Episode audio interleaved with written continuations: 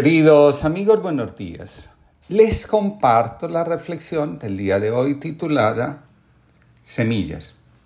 En cada uno de nosotros existe algo indeterminado desde nuestro nacimiento, que a medida que tomamos conciencia de la vida, de nosotros mismos, de la fuente donde se origina, se va manifestando. Cuando lo indeterminado se une a una forma concreta, se revela, mostrando la plenitud que es capaz de generar en la vida de un ser humano.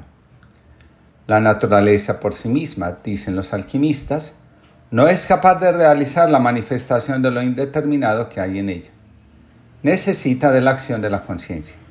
Pues bien, eso que es indeterminado en nosotros es la vocación. En muchos llega a manifestarse y en otros se queda oculta, bajo el peso de los conflictos intrapsíquicos o con el sistema familiar de origen.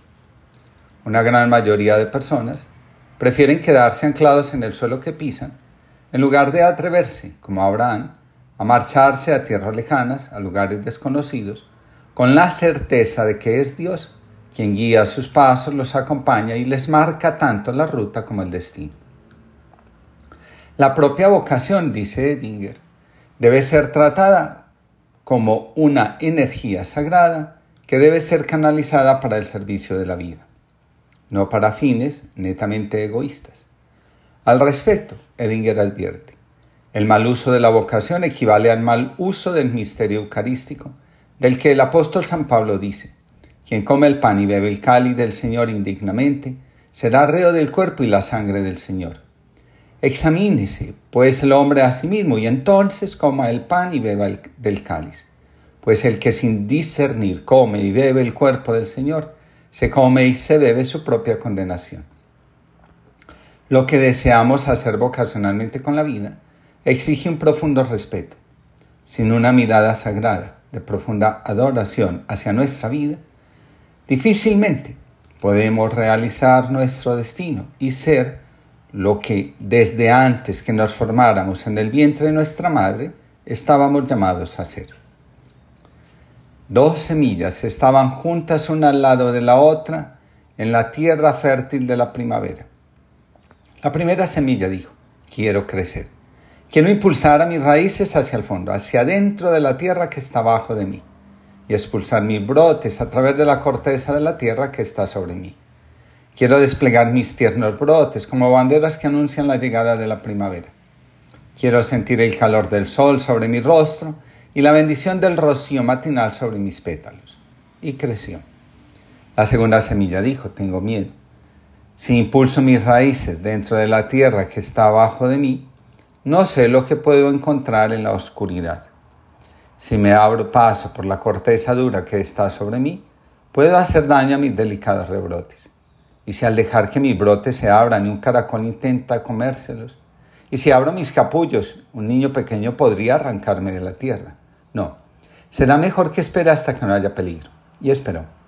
Una gallina de corral que buscaba comer afanosamente, escarbó en la tierra, a comienzos de la primavera, encontró a la semilla en espera y rápidamente se la comió. Añadió el maestro.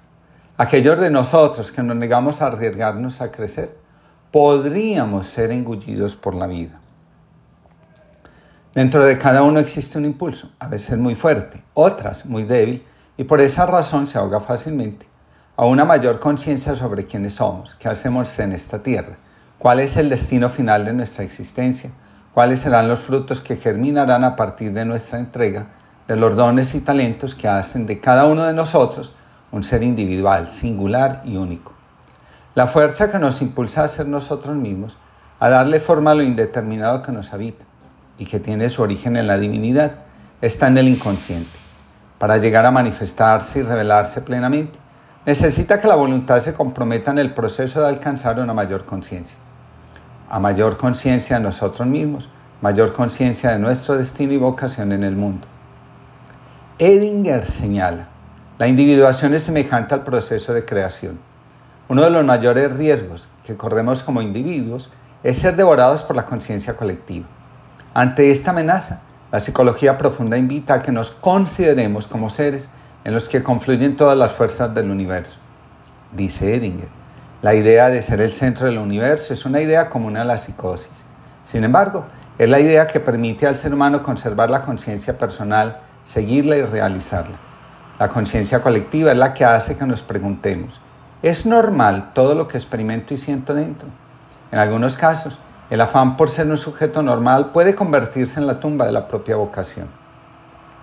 Cada uno de nosotros está invitado a seguir su propia norma, como lo dice Jung, es decir, su propia voz interior, en lugar de dejarse arrastrar por la norma del colectivo.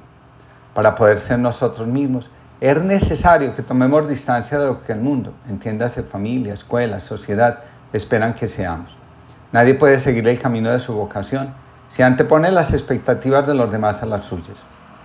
En el último mes han llegado a los talleres de constelaciones familiares personas que han enfermado porque han elegido a su sistema familiar antes que a su propia vocación.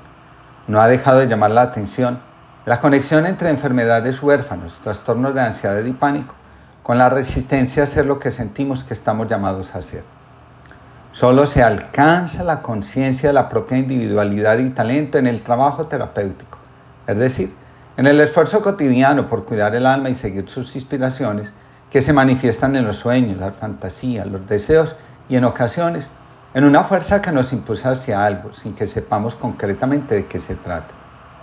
En un taller de constelaciones pudimos ver con cierta claridad el camino vocacional de un consultante. Fue sumamente conmovedor el llamado de la vida, la manifestación del espíritu y del carácter. También pudimos conmovernos ante la fuerza que tiene la dependencia emocional para frenar cualquier esfuerzo y progreso. Muchas veces, a nuestro alrededor existen voces como las que Carlos Castañeda llama pinches tiranos, que tienen la tarea de poner a prueba la firmeza y fortaleza con la que vamos hacia nuestro destino. Para realizar plenamente la vocación, es necesario que el yo se ponga al servicio de ella. Sin la fuerza que proviene del yo, la vocación no logra germinar y tomar la fuerza que necesita para atravesar el muro de la adversidad, de la incredulidad, de la expectativa y de la conciencia colectiva. Un yo débil se viene abajo ante las pruebas que la vida pone a cada uno. Crecemos con la ayuda de la adversidad. Seguir adelante en medio del fracaso hace que estos se conviertan en éxitos. Señala el pensamiento aristotélico que la materia prima antes de encontrar la forma adecuada para manifestarse existe en el alma como puro potencial. Para que el potencial se actualice y realice, es necesaria la terquedad del alma en alcanzar lo que ella siente en lo más profundo, que es la imagen de la vida verdadera para ella. No me mandes callar, no puedo obedecerte. Tu perdón me ha quemado como un fuego y lo tengo que hablar siempre y a todos, aunque me lo prohíbas o aunque no me lo crean.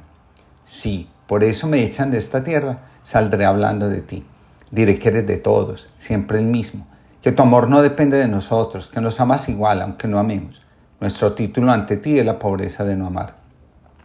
Que eres vos que llamas siempre a cada puerta con nombre exacto, inconfundible, que no pides nada, das y esperas el tiempo que haga falta, que no fuerzas los ritmos de los hombres, que no cansas, no te cansas, y que tu amor es nuevo cada día, que te dolemos todos cuando no te buscamos.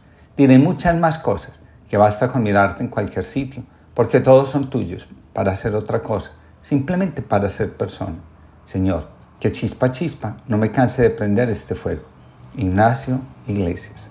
Que tengamos una linda jornada y que sepamos abrirnos en medio de la oscuridad y la adversidad al misterio de la vida.